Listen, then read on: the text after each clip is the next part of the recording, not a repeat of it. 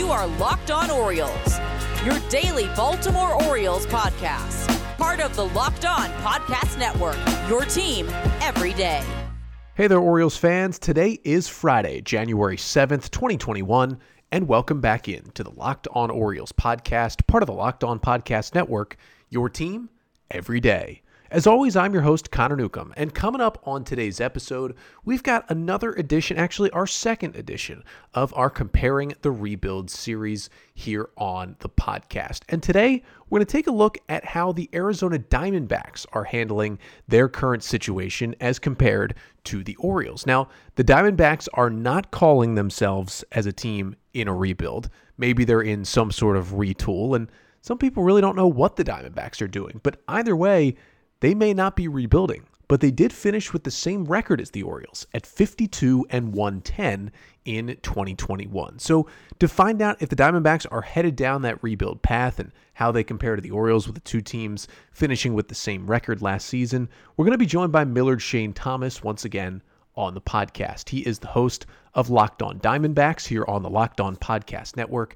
And we're going to talk about all things between these two teams. First, we'll get into the walk-off home run by Josh Van Meter on the final day of the season for the Diamondbacks that gave the Orioles the number one pick in the upcoming draft. We'll talk about the D-backs trading away guys like Paul Goldschmidt over the past couple of years. Will they trade their current star in Ketel Marte? What their system looks like? And really, what in the world is the plan for Arizona moving forward after an extremely disappointing 2022. But we'll get to all that and more on this episode of the Locked On Orioles podcast. But before we get to it, just did want to thank you for making Locked On Orioles your first listen of the day. Locked On Orioles is free and available on all podcast listening platforms. And remember, we're the only Orioles podcast out there bringing you content three days a week Monday, Wednesday, Friday. You wake up, new episode of Locked On Orioles in your inbox. And hopefully, this lockout comes to an end sooner than later. And once we get closer to spring training, we'll be back to five days a week, Monday through Friday, with new episodes.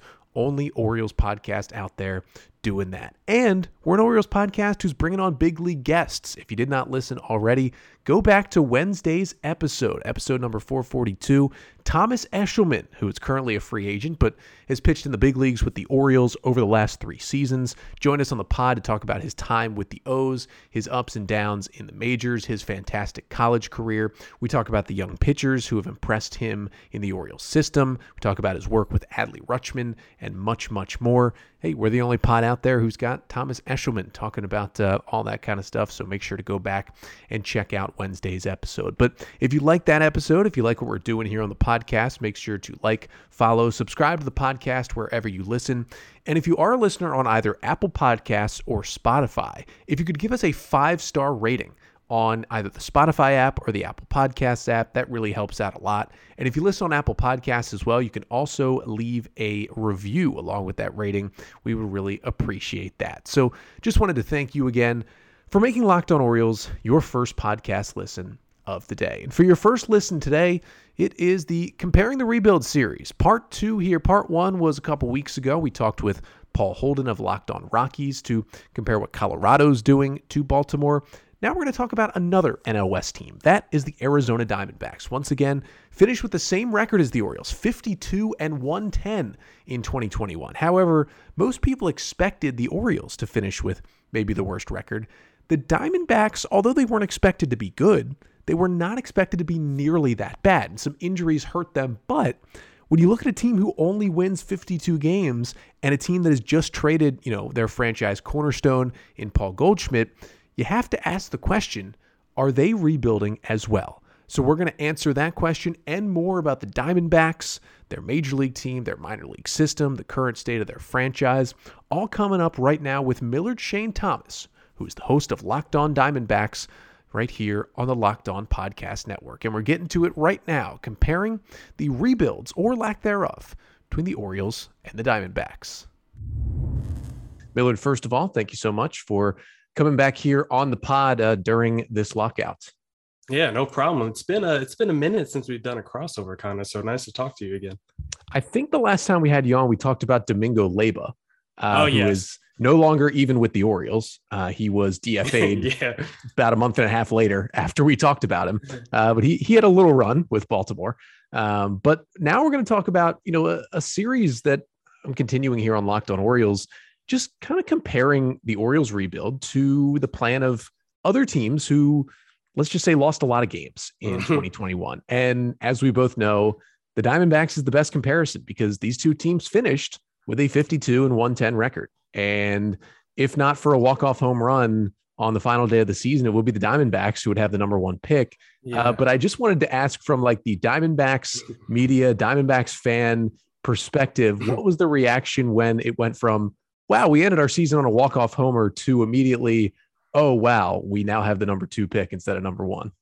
Well, there was definitely a pivot during the season where once you know where the season's going, you're like, all right, I'm just trying to lose as many games as possible because the D backs, like the Orioles, they were in line to break a lot of records in terms of losing streaks this season. So uh, there, there was a time where I'm like, all right, let's just lose every road game because at one point we did set the all time road losing streak record during the season. So you fast forward to the end of the year and it's like entering the last day. I knew the implications. I knew if we won and the Orioles lose, we could lose that number one overall pick. So what did I want the D-backs to do? I wanted them to lose that last game of the season.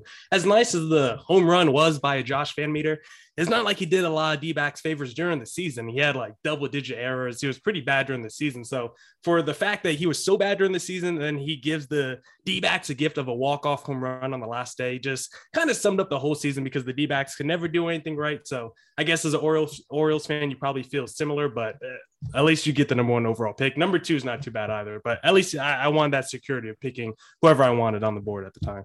Yeah, and there's a there's a really good crop of it seems like five or six guys who could all potentially be number one in next year's draft. So number two is still a, a good spot. But it's funny you mentioned Van Meter. I was kind of looking up his stats. It's like he was hitting 210 with Yeah. five home runs on the season coming into that at bat. And of course, it's like that guy who hits that home run. You know, it's not it's not a uh, you know a Ketel Marte or a you know a David Peralta, a veteran leader on the team, or a or a Carson Kelly who's been a nice little you know breakout catcher. It was Josh Van Meter who who does it to the Diamondbacks. No, if it was any of those guys you just mentioned, I would have given them a pass. But the fact that Josh Van Meter, who seemed to have like 10 errors his last like 25 games of the season, just been so disgusting to watch last couple months. It, it was really tough to watch to see him hit that walk-off home run. I, I was not very happy to see it. So even with that, they still have the number two pick, and they still Mhm. did tie for the worst record in baseball at 52 and 110. Now, the difference between Arizona and Baltimore is that the Diamondbacks have been in the postseason more recently Mm. than the Orioles have. And, you know, I, I did want to ask this question because the Orioles have been pretty transparent, and not not just you know like the the fans knowing what's going on, like the front office has been pretty transparent on, you know, hey, you know, we don't love the word rebuild, but that's basically what this is. You know, they've said that you know rock bottom was kind of this year. 2022 will be interesting, and they've said 2023 will be the year we compete to get back to the playoffs. And they've said, you know, this is what we're doing to rebuild the system, and you know, go into international free agency and all these different things. So I, I wanted to ask about the D backs who had the same record. What is their plan? Like, do you consider them in a rebuild? Are they in more of kind of retool mode? What what is Arizona doing? You know, can't really do much right now this offseason, but what is their plan at the moment? Yeah, it's really hard to say because I don't know myself if this team is trying to rebuild or retool. And I feel like it's more of a retool because if you're full out rebuilding, of course, we're in a lockout, so we don't even know if all the moves have been made yet. But if you're in a full out rebuild, I, I assume you're moving a Ketel Marte because he's the headliner. He's the one that could bring you back, uh, you know, a major package and prospects or whatever else. But I don't think the D backs are trying to rebuild right now just because this was a team in 2018, 2019. They won 80 plus games. And then going into the 2020 season, that's when they signed Madison Bumgarner, thinking they were going from an 82 win team and then maybe a Bumgarner could push them to a 91 team. They could be competitive. And then you look at the way 2021, of course, you had COVID, you had the pandemic, 2020. I, as I always tell my listeners, I just kind of throw it away. So what did the D backs go? Uh, what did the D backs do going to 2021?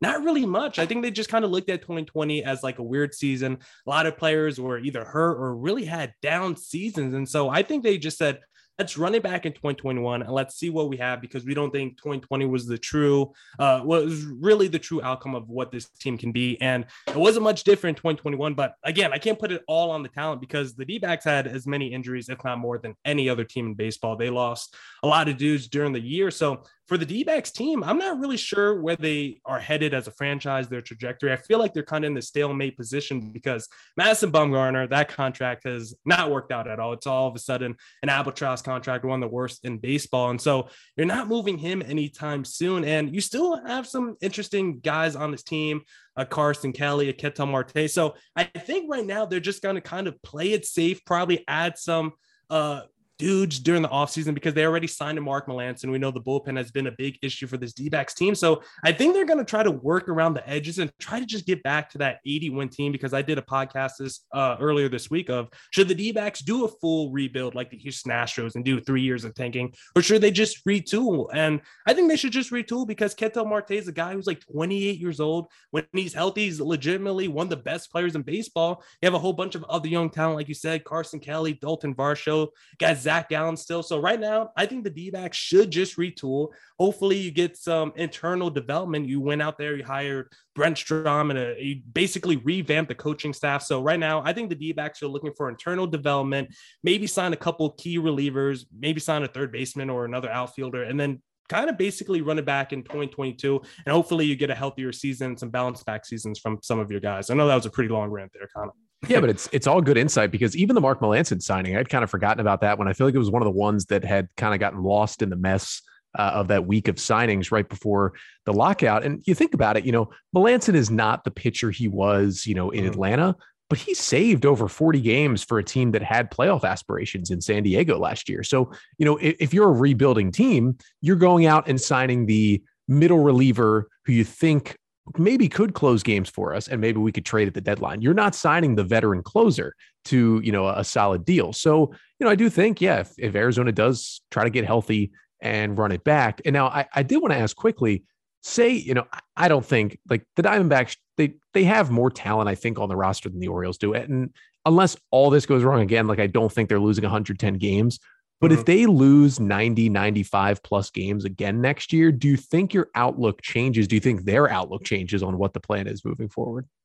Yeah, because I mean, of course, every time I do a crossover, a Locked On host, you're probably the only one who has to ask, like, how do we get Ketel Marte? And it's probably because your team's in a similar situation as mine. But the D backs have just kind of they they just kind of been beating around the bush on the question. Like they've been pretty, I guess, non-committal to it. But I think they want to keep Ketel Marte, but I think their perspective would change if they keep losing, you know, 100 games or whatever for the next couple of seasons. But Ketel Marte, like I said, he's an MVP candidate. And the thing is, he's getting he's one he's on one of the best contracts in baseball. He's making 10 million or less for the next couple years, I think through 2025, maybe 2024. So he's a bargain player. And for a guy who's still young in his late 20s, the kind of deal he's on, it's like why move him? It's not like the Zach Greinke move. I know you want to talk about some of the trades uh, in the past, but it's not like any of the prospects or players we've gotten back in return for our last couple big trades have really worked out entirely uh, perfect so far. So right now, I think they're just going to stay pat with Ketel Marte again,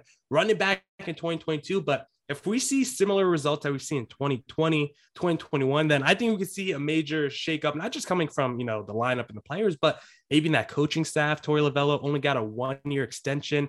He's been, I mean, he's been, I, I you know, Mike Hazen and him go back to the Red Sox days, but you never know. Like if Torey Lovullo has another season where this team does not look good and he's deciding to use Madison Bumgarner as a pinch hitter late in games instead of other bench players, then I don't know uh, if this team can endure another Torey Lovullo and some of these players having another bad season for 2022 and beyond. So we'll get back to our conversation about the Orioles and the D backs with Millard Shane Thomas of Locked On Diamondbacks in just a second. But first, let's talk about Built Bar. And listen, these protein bars, they are delicious, they are good for you, and it's the new year. So that means New Year's resolutions. And if yours is about getting fit or eating healthier, make sure you include Built Bar in your plan. Built Bar is the protein bar that tastes just like a candy bar, and some would say maybe even better than a candy bar. And Built Bar makes it easy to stick to your resolution because it tastes so good you'll want to eat it. Unlike other protein bars, which can be chalky, waxy, and just taste bad. And speaking of, you know, how it tastes, these taste good. They've got great flavors coconut, almond, peanut butter, brownie, cookies, and cream, just to name a few. And all these bars, just 130 calories, just 4 grams of sugar, just 4 net carbs, and 17 grams of protein. So to get your hands on some of these built bars, go to built.com. Use the promo code LOCKED15 and you'll get 15% off your order. Again, that's promo code LOCKED15 for 15% off at built.com. In terms of, of trades, I did want to get to that, but kind of a uh, another question before that, that will lead into the trades. You know, you look at the Orioles and, you know, their top three prospects at the moment, Adley Rutschman, Grayson Rodriguez, DL Hall, they're all top 100 guys in baseball, and they were all drafted by the Orioles. But as you go a little further down the top 10 of the Orioles prospect list, there are a good amount of guys who they have acquired uh, in trades over the last couple of years. But what I notice in Arizona is I believe the top, all of the top 10 prospects on MLB.com for Arizona were either drafted or signed as international free agents by the Diamondbacks. So, kind of a two part question. One, are any of these guys going to be in the bigs in 2022 that you are hopeful for? And then, kind of the, the B part of the question is it concerning at all that any of the trades that have been made haven't turned into some of those guys, or is it more like, you know, hey, we got Zach Gallen, he's already in the big leagues, and and that's why that trade worked out? Yeah, some of the trades that they made in recent years, like uh, the Paul Goldschmidt trade or like the Zach Greinke trade, a lot of those guys were closer to being major league ready. Not a lot of them were these 18 year olds who are in high A. Like in the Paul Goldschmidt trade, you got back Carson Kelly and Luke Weaver. Like those are two guys starting from day one. And the Zach Greinke trade, you got like three dudes who are already in double A or triple A, plus a Josh Rojas who's already been a major leaguer for the last two years. So a lot of the big trades that they made the last few years, they got back a lot of major league ready players where they weren't going to spend a lot of times in the minors. And so I think that kind of answers that part of the question. But in terms of the drafting of players and who's one of the top prospects that we might see in 2022. Alec Thomas is probably the most likely guy. I'm looking at MLB.com right now. He's number three on the top 30 prospect rankings. And he's someone I believe he won minor league player of the year for the D backs. He had a phenomenal season last year. I believe he represented them in the minor league all star game as well. So he's an outfielder. The D backs right now do have a need in the corner outfield because there's no longer a Cole Calhoun. Maybe a Dalton Varsho gets some more run out there. But the D backs are really deep right now in their outfield prospects. So I think Alec Thomas is going to be a guy that we potentially see in 2022. He went from double A to triple A uh, last season. So I think he's probably the most likely guy that we're going to see in the near future. But to answer your first part of the question, I think a lot of the guys that they've gone back in recent years were more major league ready. And that's why you haven't seen some of them in the top 10 prospects or whatever.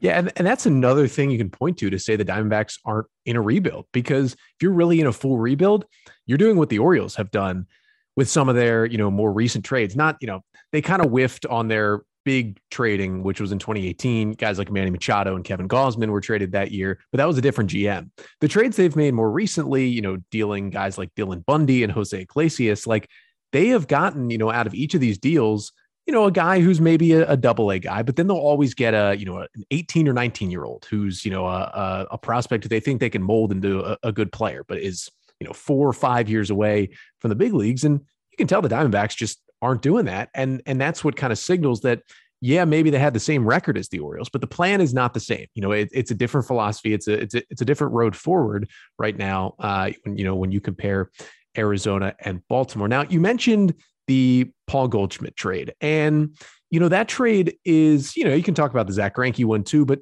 the Goldschmidt one is different because when you think Diamondbacks for the last I mean, mm-hmm. close to a decade almost. You think Paul Goldschmidt. So, you know, looking at it now, and you, you, you know, you're not five years down the road when you can more easily assess the trade, but looking at it now in terms of how much they needed to do that trade versus what they got back, like as a, a move that, you know, did not signal rebuild, but definitely didn't signal we're going all in when you trade a guy like Paul Goldschmidt. How do you assess that trade at this point?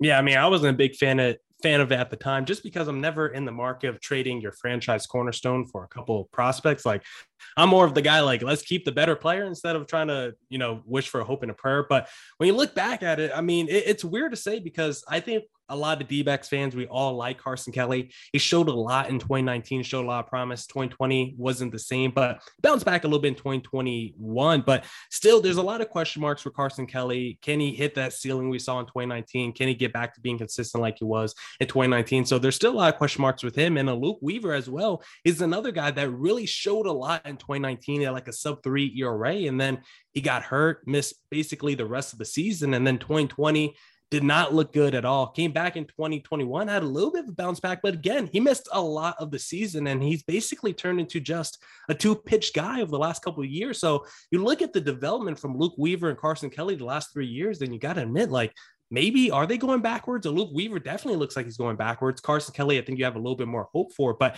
I think the development from the D backs has been the biggest issue for me over the last few years because you look at the Robbie Rays of the world, who was an all star in 2017, and they seem to regress every season. And as soon as they leave, they go on to become a Cy Young Award winner. Like the D backs keep having quality players in their building, and then they keep letting them go do some kind of trade. They net back a couple young guys, and then they can't really turn those players into great players. I mean, Zach Gallen Gallen has worked out, Ketel Marte has worked out, but there's a lot of guys who they trade for that they end up going on to another team after they come to Arizona and their their career seems to take off. So I think from a developmental system, a developmental standpoint, that's my biggest issue with the D-backs team. And you look at Paul Goldschmidt now, like he's still a stud for the St. Louis Cardinals. He's still a 30 plus home run guy. He's still a guy with an OPS around 900. So would I rather have a Paul Goldschmidt with a Ketel Marte on this team right now with a Dalton Varsho? I probably would. I like a Carson Kelly, but I don't think the Luke Weaver has really held up his part of the bargain as much. And I think I'd rather just have a franchise cornerstone that my fans can resemble with for, you know, however long he plays for the D backs. Yeah, that's the big thing. And and the reason I brought that up too is because, you know, it's obviously been a few years since this happened. But you know, when the Orioles unloaded in 2018, they traded Manny Machado, and that was mm. you know a little different. But you know, Manny had been there for seven years. He had basically grown the team back into a playoff contender, and he was like you know maybe not the face of the Orioles because it was probably Adam Jones, but one of the faces of the Orioles at that point. And looking back at that trade, it's been now three years. So Orioles fans have a much more time to assess that than D backs fans have of the Goldschmidt trade right now. But the Machado trade has flopped. And, you know, at the end of the season last year, none of the five players that the Orioles acquired were even on the big league roster for the Orioles. And only three of them were in the system. All were in AAA and all were struggling. And so, you know, not all these trades are, you know, hey, you know, it sucks that we're going to trade our star, but we're going to get back some really good young guys. Like they don't always work out. And a, and a Manny Machado uh, trade is a big reason there. And I think that's another reason why if you have Ketel Marte on a cheap contract, and I believe with the team options, like they have him through 2024. So if you've got him, keep him.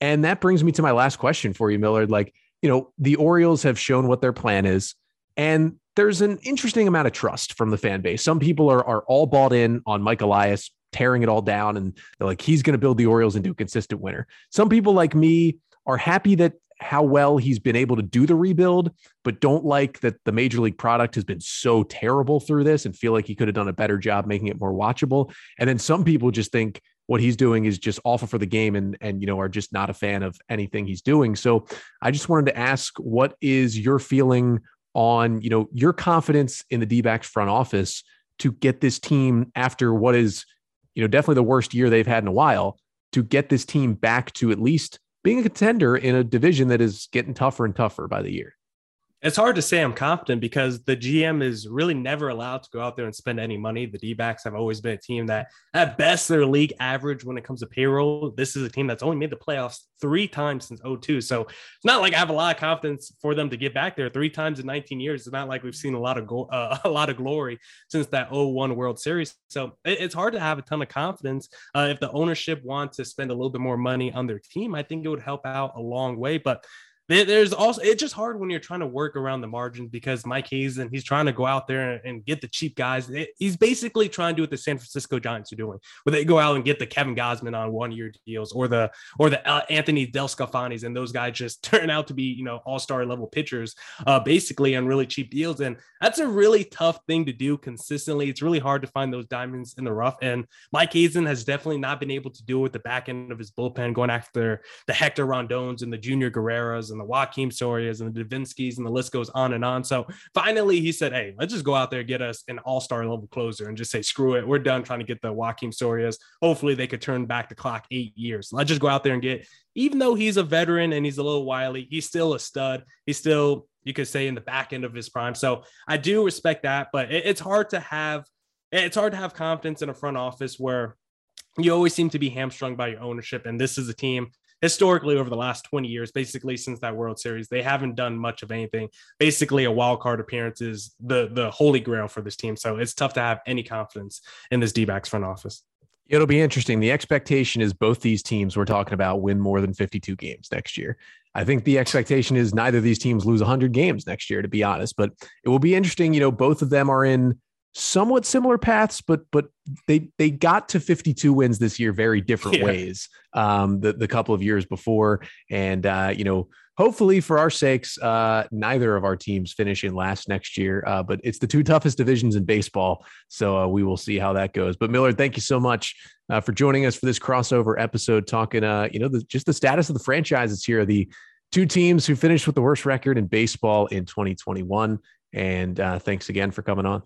Yeah, can I get one question in from you actually, Connor? Go for it. Go today. I just want to know: Are the Orioles a team that you know they're in a similar situation as the D-backs? I get a lot of questions about Ketel Marte. I'm sure you get a lot of questions about Cedric Mullins. And what do you think the D- the Orioles stand on him? I just want to know from an Orioles fan their philosophy on their best player.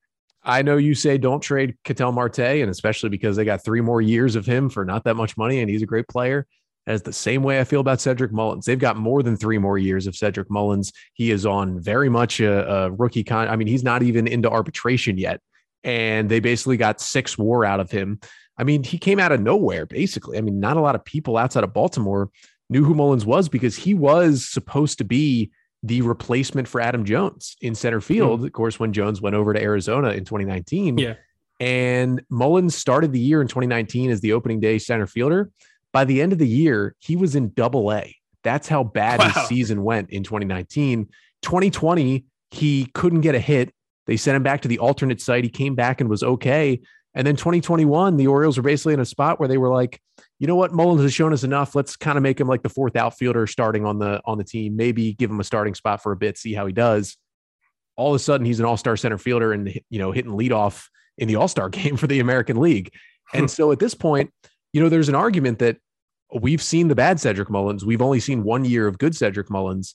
Maybe you trade him now because his value is never going to be higher. My thing is, you've got like four or five more years before he even becomes a free agent. Maybe he'll never have a year better than this. But if he can get close to this, like he was a six win player, if he can be like a four win player for the next couple of years, that's a guy you build around. Because if you're saying, hey, we're going to compete in 2023, you're still going to have Mullins for years after 2023. So if you can get a player that good for, let's be honest, not that much money, keep him around. There is no reason to trade him. I know there were those rumors early in the offseason. They're not going to trade him. He'll be in center field in Camden Yards on opening day next year. Okay, And that's just one reason why I think the D backs might stand still during this offseason, just because, like you said, you never know. There can always be a breakout star waiting in the wings. You saw it with Cedric Mullins. Like you never know what kind of development a player can have from season to season. So I, I just think that's one reason why the D backs are going to be a stalemate probably and not move any of their big pieces this offseason. Yeah, both of us, you know what? The end on this, each team at least has a really exciting, good young center fielder uh, that we can at least get excited to watch every day. But Miller, thanks again. No problem, Connor. Thanks for having me on, buddy. So we'll get back to the Orioles talk in just a second, but first, let's talk about betonline.ag, which would like to wish you a happy new betting year as we continue our march to the playoffs and beyond. How about week 18 in the NFL season on Sunday, the first ever week 18 in NFL history? And also, how about the college football national championship game on Monday night between Alabama and Georgia. And BetOnline remains the number one spot for all the best sports wagering action in 2022. It's a new year, and there's a new updated desktop and mobile website as well. You can head there to sign up today, and you can receive a 50% welcome bonus on your first deposit. Just use our promo code LOCKED ON to get that 50% welcome bonus.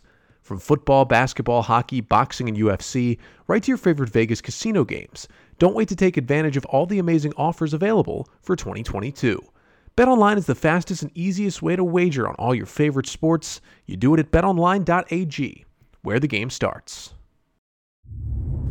So, our thanks again to Millard Shane Thomas, the host of Locked On Diamondbacks here on the Locked On Podcast Network, for joining us to continue this comparing the rebuild series here on the pod and talk about, you know, two different teams who each finished with tied for the worst record in baseball with the 52 victories in 2021. Of course, because of that walk-off homer we talked about, that was a, a great moment on the last day of the season. Really, was kind of the last thing that happened in the season, at least the regular season, was that Van Meter walk-off homer, uh, which gave the Diamondbacks their 52nd win. And with the tiebreakers, the Orioles ended up getting the number one pick in the upcoming 2022 draft, and we'll see what they do with that. And how much that home run impacts the future of the Orioles. You know, another top prospect that they'll be able to get. And obviously, they would have been able to get a great player with number two as well, but we'll see who they're able to acquire now that they have that number one pick once again. We hope uh, for the last time that they have that number one pick. But really interesting to hear about where the Diamondbacks stand because if you just look at record, you see what the Orioles are doing, and you see that they won the same amount of games as the Diamondbacks, and you think, oh, the D backs must be rebuilding, especially when you think about, oh, they just traded Paul Goldschmidt. He was Mr. Diamondbacks, and they sent him away to St. Louis. And they've traded a couple other guys over the past couple seasons, including Zach Greinke, and you just kind of assume that uh, they're in a rebuild mode. But as Miller talked about, it's not really the case, and he calls it more of a retool at this point, and he does not think they're going to trade Ketel Marte, just like I don't think they're going to trade Cedric Mullins, obviously, as we talked about there right at the end of the pod. But, you know, I just uh, I just think it's really interesting what Arizona's doing or, or, what they're not doing because I think what you have to factor in as well is, you know, I don't think every team should go into a rebuild once they have a bad season, but you look at the division, and this is something we talked about as well. We talked about on the Rockies episode a couple weeks back is you know, it's a similar spot for the Orioles and for the Diamondbacks, where the Orioles are looking up and there are four legitimate playoff teams ahead of them in the division going into 2022. And for the Diamondbacks, they look up and they see the Dodgers and the Giants, who both finished with over 100 wins this year. And then you've got the Padres, who, yes, they were the most disappointing team in baseball in 2021, but they're still one of the most talented rosters in baseball heading into next season. And they're going to be, once again, a legitimate contender. And even the Rockies, who we've talked about already on this podcast, you know, they weren't great. Their roster is not great, but the Rockies severely overperformed in 2021. Now, that didn't make them a playoff team. They still had a losing record, but they were great at home. They had a bunch of walk-off wins, and they're still exciting. They have a nice young core of pitchers, and they're in a better spot heading into next year, you could argue, than the Diamondbacks. So you're looking at the D-backs team that is poised to probably finish in last in the NL West again but I don't think they're going to have a plan going like the Orioles. Now, you know, they don't have a great system, they don't have a bad system, but it'll be interesting to see, you know, what they do moving forward. A lot of their talent at the top of the system is very young and still years away, as we talked about as well. Unlike the Orioles, who, you know, hopefully will see all three of their top prospects uh, in the big leagues in 2022. So that's a different spot as well. But be interesting to keep our eye on the Diamondbacks, as uh, I wouldn't expect them to lose 100 games again, as we talked about, but you never know playing in that division. That's kind of how Orioles fans feel as well. But speaking of the NL West, uh, that was where Wayne Kirby did his coaching the last couple of years. Of course, he was on that staff in San Diego that we called Orioles West for a while. His contract ran out with the Padres. Of course, they let go of Jayce Tingler as well, who was the manager there. And you know, some Orioles adjacent news from this week that we wanted to get to before we finish up here is Wayne Kirby's got a new job, and uh, it's pretty excited where he's heading. He is going to be the new first base coach for the New York Mets and is once again reuniting with Buck Showalter in the dugout. Of course, Kirby was with the Orioles and with Showalter for that entire run in the 2010s as the Orioles' first base coach, a fan favorite uh, in terms of guys on the coaching staff. Uh, he coached first, worked with the outfielders, and always had a fantastic back and forth going with Adam Jones. Uh, but it's cool to see Buck and Wayne Kirby reunited with the Mets as uh, they also actually hired Eric Chavez, the former Yankee and, of course, Oakland Athletic, as their hitting coach on Thursday, and they hired Wayne Kirby as their first base coach. So excited to see Wayne uh, keep it going in baseball. Uh, great guy to root for. Loved having him in Baltimore. Miss him really being on that Baltimore coaching staff, and uh, just love to see Buck uh, kind of getting the gang back together a little bit with Wayne Kirby back there as well. And excited to watch the Mets. Excited to watch Buck Showalter lead that team with a lot, a lot of talent in 2022 and beyond. But that will do it uh, for this week on the podcast. Hope you enjoyed not just today's episode with Millard Shane Thomas comparing the Orioles and the Diamondbacks, but our whole week of episodes here. Of course, we had a Mailbag Monday. And then we had a big leaguer on the pod for the first time in Thomas Eshelman on Wednesday's episode. Make sure to go back and listen to that one. Great conversation with Eshelman uh, on that episode of the podcast. But other than that, you know, we've got more exciting stuff coming up next week when we return on Monday. It'll be another Mailbag Monday episode. Remember, if you want to ask mailbag questions, you can tweet us at Locked On Orioles or tweet me at Connor Newcomb underscore, or you can DM either of those accounts with your questions. You can email us mailbag questions at lockedonorioles at gmail.com. You can also post a mailbag question in the review section on the Apple Podcast app uh, on the Locked On Orioles page, and we will answer the questions there as well. So, Mailbag Monday coming up next week, and also have a couple more player interviews lined up. Now, the next two guys we'll talk to uh, are not big leaguers yet, but two guys who are knocking on the door of the big leagues and were in AAA in 2021. We'll have those interviews uh, coming up over the next couple of weeks as well. Keep hitting you with this exciting content during the lockout here on Locked On Orioles. But again, we're back Monday with another Mailbag Monday edition of the pod, answering your Orioles questions. But until then, I'm Connor Newcomb, and this has been the Locked On Orioles podcast, part of the Locked On Podcast Network. Your team every day.